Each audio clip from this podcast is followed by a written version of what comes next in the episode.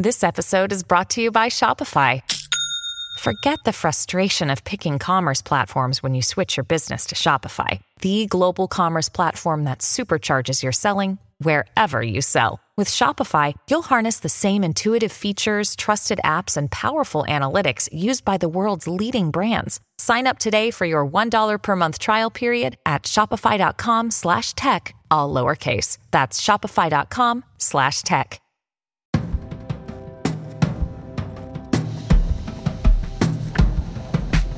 Welcome to Sundance 2022 Screen Talk, the very first day of the festival as we record here. I'm Eric Kohn, joined as always by Anne Thompson for our second annual virtual Sundance, hopefully the last one, so we can return to some semblance of normalcy in a year. But I have to say, Anne, as usual, with all of this hybrid and virtual stuff that we've adapted to, we are busier than ever. It's not like just because you're at home, you're not in festival mode. So I know you and I both have very long queues. We're very lucky. We're very fortunate that we have links and screeners to watch. Um, I've been plowing through mostly documentaries in my case. Um, I think you've probably seen more. So let's start off um, with the press conference this morning. Um, the Tabitha Jackson, uh, the new head of Sundance, the executive director, uh, Joana Vicente, made introductory remarks. Um, we know her well. She's been in New York for years as an indie producer, and and she was at uh, I want to say film independent, but it was the uh, New York version of now it. Thank you. God forbid I get the wrong name. And and she also obviously was at TIFF for a few years there. So uh, and she also experienced, um, you know, firsthand uh, the challenges of the pandemic uh, at TIFF. So now she's in, you know, landing in in the in the soup again uh, as uh, Sundance had to make a very dramatic and some people think late pivot. The the reason uh, people are really upset, I, I don't know if you have any friends. I have some friends who who are going to Sundance because they couldn't get the money back on yeah. their condos, actually, so they're going to go ski. I mean, I've talked to some filmmakers who who are there. I mean, it'd be interesting to see what the Sundance scene in Park City is like. No, they're going to have some fun. I can tell yeah, already. There's going to be some condo parties. Uh, yeah, well, I hope not too intensely because it is still a COVID hotspot. But um, I do think that the the late pivot is not um, up for debate. I mean, it's objectively true that this happened really late in the game. It was decided much later than it was last year, and I feel for the people who had to go through with that, hesitating and so forth. But a lot of people lost but we're money. not the only company that lost yep. money on this. No, a lot of people couldn't get refunds and so forth. I did say last week, and I meant it, the people who are complaining they couldn't get refunds on their passes. I mean, ultimately, what you're getting in terms of your money's worth is the opportunity to take advantage of all the same virtual options that everybody else has. Many yes, I'm a little annoyed by the people on on Twitter who are sort of like, "I got screwed. I didn't get my money back." Yeah, you, you paid. watch every your, movie. Your, your pass online. is giving you a ton of access. Although it is a challenge for some people to figure out the system. You know, even I had some technical problems this week trying to figure things out. But if you force yourself into the mindset of making this virtual festival work through, for some of us, the muscle memory we have of, of working at a big festival like Sundance, there's a lot that you can do with it on many different levels from a social level as well as from uh, exploring the program. So I do think the the pivot to virtual while late was the right thing to do and also very viable because it worked well last year and could work but very well. Had it, they had um, I mean whatever the the trigger you know what what um, Tabitha Jackson said it was that it was a very difficult thing to do and a very easy thing to do in the sense that they were prepared for it as soon as the, uh, I guess what she was saying was that as soon as the, um, the, the stats told them what they had to do, they did it. But um, yeah, I don't uh, know. Uh, I mean, I the stats were pretty bad a few weeks ago too. I, I know that's the so. thing, and we talked about this last week. There was pressure, pressure on yeah. them to. But to I, but forward. Tabitha Jackson does an extraordinary job of speaking to the underlying value values of the festival and, and being this artist first organization, not, you know, really being attuned to the needs of the market. And I think that message, while we we dispute some aspects of it sometimes because of the market activity at Sundance, is what keeps it going to some degree. You know, that these these films are uh, basically in many situations not going to have a life without some sort of festival platform. And so what they've been able to sustain is some measure of an ability to introduce them to the world, whether that's audiences in 50 states who have passes or it's buyers or whatever. So Sundance still ends up having an impact through this virtual component and i don't think they've lost that i think it totally is going to have an impact um, and there's also the the the real I often end up here, um, and and it was interesting at the end. You got a question in, uh, Eric. I always got to ask a question at the and I they, a few uh, of them so, actually. So she, so uh, Tabitha, one of them. yeah, Tabitha basically, you know, defaulted to to the. But but but what I'm what I'm where I'm going is that in the end, I believe Sundance is a discovery film festival um, in the you know in the final analysis. What are the agents looking for? What are the producers looking for? What are the executives looking for? What are we looking for? We're all looking for that moment of discovery whether it's Ben Zeitlin's Beasts of the Southern Wild or Ryan Coogler's Fruitvale Station, as she mentioned uh, in answer to your question. And of course, that's the farm team, that's the lifeblood that feeds the rest of the industry. Yeah. No matter how uh, challenging the two hour narrative movie uh, world right, is right now, um, it's going to feed uh, the next Station 11. It's going to feed uh, the next series. It's not just films anymore. It's it's yeah. a whole ecosystem that's still getting fed by discovery. And hopefully there, there is a sincerity to the way it feeds the system in the sense that you have people who are pretty good at what they're doing and not just filling a particular need like oh hey i have this ip that's available how, how about this director who just had their debut at Sundance? It's more like, oh, this director who had their debut at Sundance already has another script maybe these three financiers would like exactly right. And and really if people exactly. And if people are looking for women directors which they are very assiduously this gives them a whole new crop of talent uh, to choose from. And and they're going to go out um, into the world. That's that's why Sundance is the most important gatekeeper um, in our in our industry. It's a huge huge deal. So tell us about uh, the other the other thing is that there's um, as they talked about there's uh, uh, social uh, aspects of Sundance. We're not oh, all oh alone in our living room. So, Erica, share us, share with us the opportunities uh, for Avatar uh, communing on the space. I'm gonna bring you in this year. You're gonna you're gonna be. I need a headset. No, you don't. That's a great thing. You actually don't for this. Uh, last year uh, that you didn't either. The the this bespoke platform that Sundance has built through with the New Frontier section. Um, there's a there's a few different environments where you can create an avatar on your computer. As long as you're accredited all you need is a $25 explorer pass and those don't sell out. So this is a pretty accessible opportunity. You can create this little avatar walk around this area called film party which has different portals that you walk into. Some of those portals go to private gatherings. One of them goes to the new frontier gallery where you can actually access different interactive um, media. And what i like about it i mean i'm obviously like a big proponent of VR as a social uh, gateway to think to kind of social experience you can't do IRL because you can be around people who might not be able to get to you anyway. And that's been a big deal during COVID. What I like about this one is that it actually does replicate the Sundance experience of running into people, the organic nature of it. Uh, last year, I walked around with my avatar in this thing called Film Party, which is like a, a 3D bar basically. There's a little bar at the center, of the room, and anybody can walk up to you. And when they when they move their avatar up to you, there's a little zoom window where your face is, so you can see the other person and you can hear them. And you have a little bubble where you can talk, and so you can find people that you know and talk to them. But I was approached by people I didn't know, you know, film film students from other parts of the country who had never been to Sundance before, who had bought passes and were watching movies. And I think that aspect of it is a huge illustration of what's possible here. And you know, how you turn that into a business model is a totally different question. But I do think that it, it captures something that's really cool. And it's unfortunate that a lot of people, when they hear about this, if they're not, you know, interested in video games or they, they, they think it's like something too weird or uncomfortable for them and they don't give it a try. And I think that that lack of open mindedness is just missing out on a huge piece of the equation and something really incredible that's been built here that you know, is no, I will. I will definitely try. I'll go look for you, Eric. Uh, yeah, I'll, I'll, I'll, walk you through I, it. I don't get enough. no. yeah. So, um, what have you been able to see any of the actual uh, content though? Uh, uh yeah. Shari Frilot was talking about this uh, dancer uh, doing DIY. Yeah, um, she was Shari Frilot, who, who programs New Frontier and has for 16 years. You know, it's been this really important new media curator, and she was referring to something called cosmogony, which is a live dance performance with motion capture dancers. That kind of work is amazing because in this virtual space, you can watch dancers do things with scale and images uh, as they perform that you wouldn't be able to see them do in real life.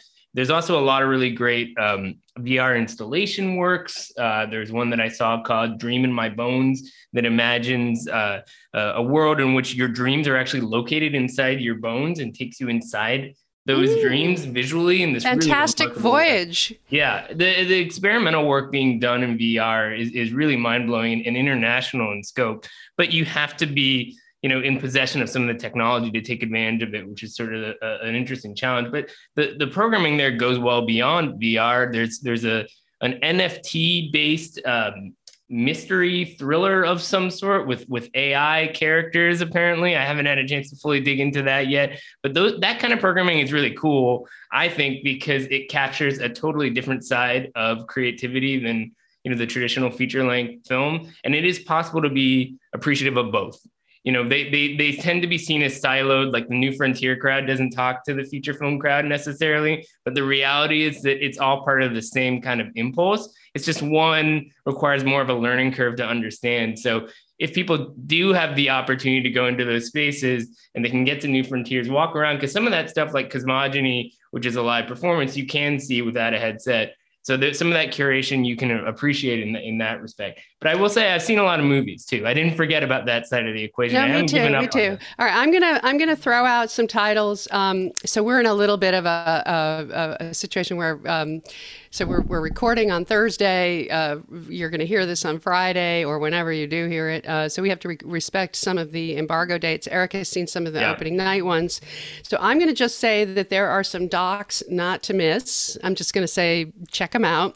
I would say the big titles so far, uh, as far as I've been able to gather, whether whether I'm telling you I've seen it or not, you know, you, you can make your own guess. Wink, wink it's Jihad Rehab is, is definitely uh, worth checking out. Um, I know um, the four part we need to talk about. Cosby is is a big title. Uh, the yep. Desi and Lucy doc, uh, The Descendant uh, from Margaret Brown um, and yep. Fire of Love. The word on the street, I can tell you, is about Fire of, of, of Love. Which is an and opening if, night selection and one of the ones I haven't seen. I've seen a bunch of Oh, so I can talk about Fire of Love. Okay, yeah, yeah. I'm going to tell you, this is amazing because it's this um, couple of volcanologists and it tracks them through the years who were shooting constantly and taking lots of pictures. They were in love.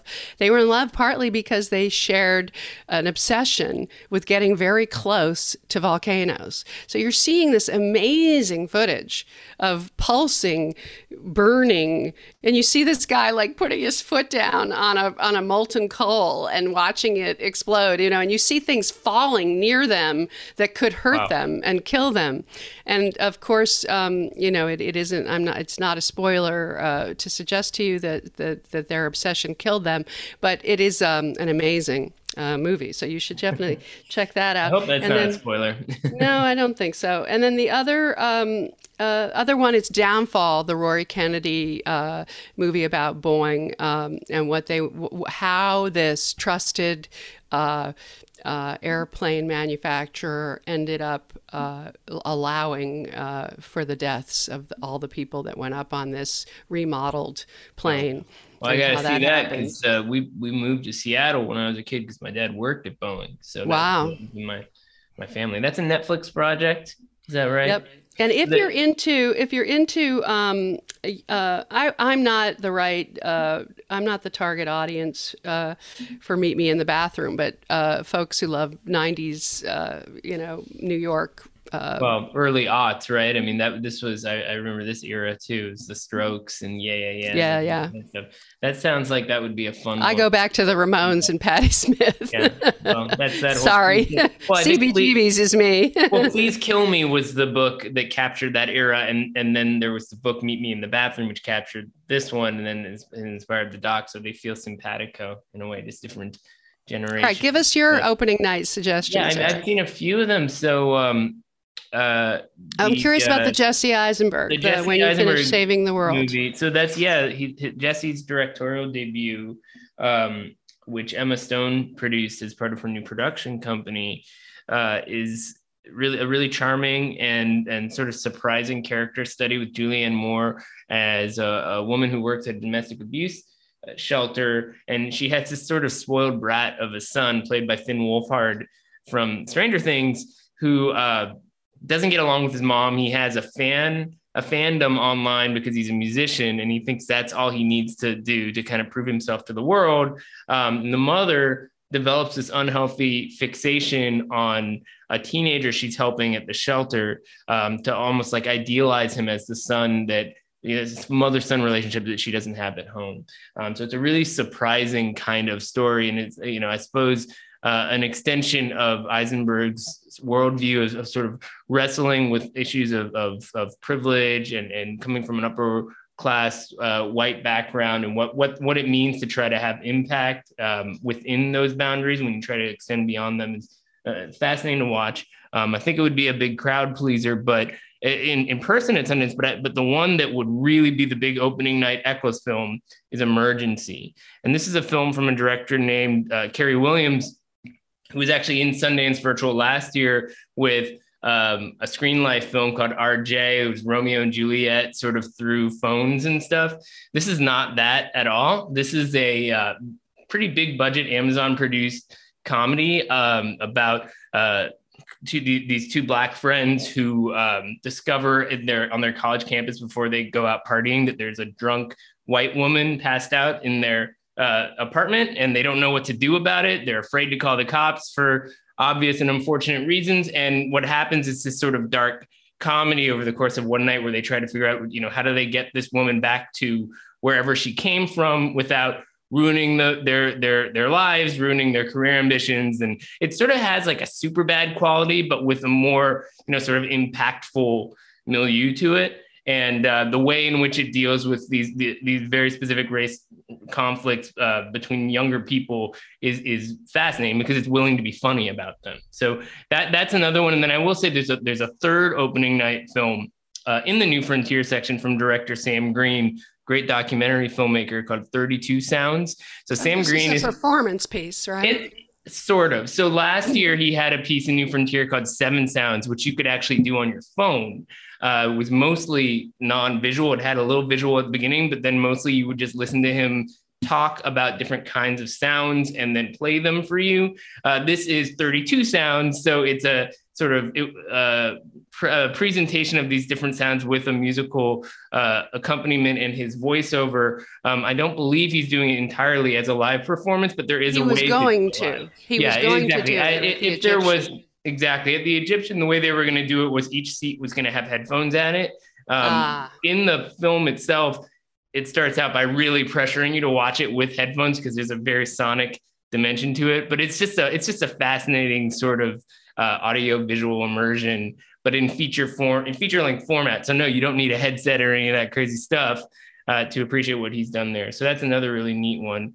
Um, but there's stuff all over the festival this year. I mean, the midnight movies that I've seen have been pretty strong. A lot of good first time filmmakers. there's a lot of genre work. I mean, a lot I'm of genre work, even outside That's, of midnight. So we uh, so we ran a story that um, uh, our our ace reporter Chris Lindahl did. There's two actually. One he he was laying out the 15 sort of big titles for sale, and and Call Jane is one of them. The the Phyllis Nagy.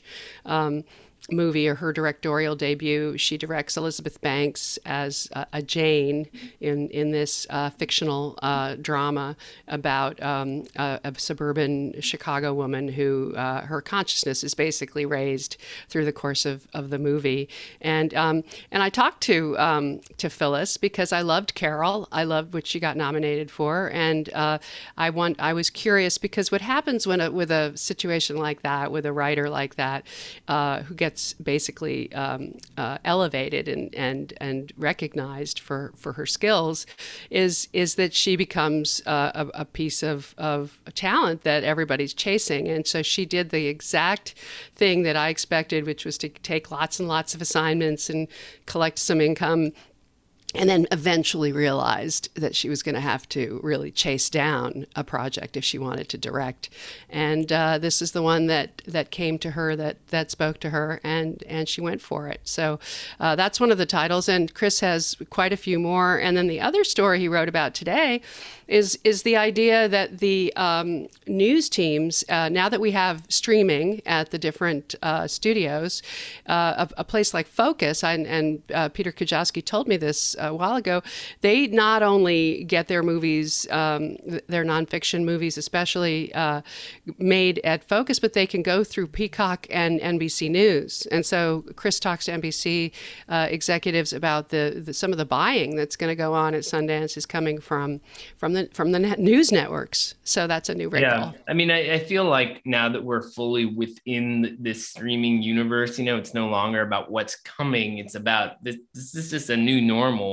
Yeah diff, every every entity that is trying to reach the largest number of eyeballs possible is a potential Sundance buyer in some form, which can surprise you. You know, it's it's only a matter of time before we see social networks buying Sundance movies, right? I mean, it's, it just feels like if you are a powerful brand, you need content in some sort of way that satisfies your agenda. So I like the idea of the, you know, because there are so many docs that could be timely. I mean, you talk about something like Jihad Rehab, Rehab or something like that, where it's you know, it's a personal story, but then it also obviously has bigger resonance and it feels newsy, or the Abigail Disney documentary that deals with wage disparity at Disney. I mean, these are things that you're not just talking about a creative object, you're talking about something that can, you know, facilitate conversation about timely subject matters. And so it, it makes a lot of sense that they would come there with their pocketbooks open in that respect. So I'm fascinated by that. Another sales title that I think will generate conversation, and I'll be curious to see where it lands, is Cha Cha Real Smooth. That's uh, Cooper Raiff's new film. And what's striking about it is that he's 24 years old and his first film premiered at the canceled South by Southwest Film Festival when he was 22. Uh, and that was Shithouse. And they still had their juried competition and he won the prize. Uh, now he's got, I think, an Amazon series coming in. So this guy's like sort of like when Lena Dunham broke out a few years ago. You're like, how the hell is he doing all this at this age? But it's a pretty big uh, movie with Dakota Johnson and, and a couple of other notable names. And so I think like any buyer looking for a really accessible movie that can work for a, wide array of audiences, they're going to be looking at something like this. That's not to say it's this year's Coda. It doesn't have, it doesn't tick off a representational box in the same sort of way. But I do think that's something to look out for. Movies like that, where people are, are looking at them, they're like, I could totally see how to sell this to people they don't have to think hard about it. So well, the one the one that looks like it's going to fit right into my um, Oscar zone. Let, us put it that way. Uh, the adult oriented quality uh, film that might end up in, in the awards race is Living, um, mm-hmm. which has uh, is adapting Ikiru from Kurosawa, and uh, and it stars Bill Nighy, and I cannot wait. Set in the fifties, and uh, uh, I that's one that has my name written all over it. Um, is there anything yeah. else that you're excited to see? I'm, I mean, I'm going to be watching things all weekend. I'm excited to see things that I, that aren't even on my radar yet. But I mean, a lot of the ones that you mentioned, absolutely are are, are the kinds that, that I'm, I'm definitely going to be angling for. I'll mention. Well, I've got more. I've got Second Chance on my list, which is oh, yeah. Baran, you know, Ramin Bahrani's documentary. watching. I have seen that. Yeah. Um, and I, the cow I, who sang into the future. It seems to be an irresistible yeah, one. Yeah, there's a lot of the international stuff that I was trying to figure out how best to answer your question, but a lot of the international stuff. Sundance International Program has got much better in the time since I started going to the festival. Mm. I, I, think it's actually become a really good launch pad for films that might be going to Berlin next or other um, even smaller European festivals. Uh, but you know, there are there are buyers who need international content, but also it's sort of a soft launch for certain kinds of films in a way that might play well to a, to an English language audience, but doesn't spoil their international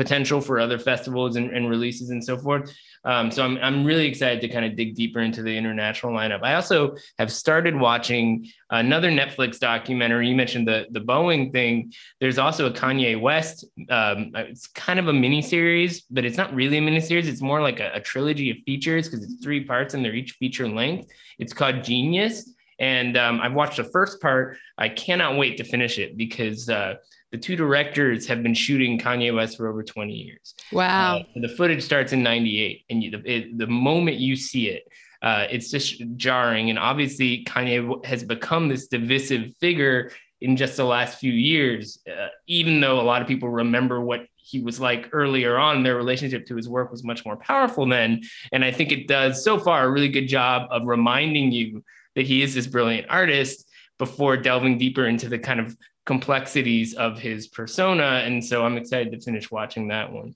So, Anne, we got to figure out how we're going to hang out. I'll send you some Zoom links to the condo party. I'm in. i am in, Eric. see, in see you at the spaceship. And uh, exactly. Uh, and anybody else who's listening who's doing this stuff, you know, dive in, come find us. It's, it's always fun to interact with people, even if we're not, you know, on the, on the frigid streets of the Park City. So, all right, Anne, let's do this thing. See you soon. See you later.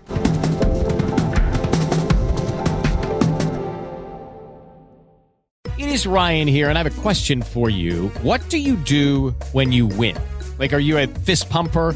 a woohooer, a hand clapper, a high fiver. I kind of like the high five, but if you want to hone in on those winning moves, check out Chumba Casino. At ChumbaCasino.com, choose from hundreds of social casino style games for your chance to redeem serious cash prizes. There are new game releases weekly, plus free daily bonuses. So don't wait. Start having the most fun ever at ChumbaCasino.com. No purchase necessary. VGW. Void were prohibited by law. See terms and conditions. 18 plus.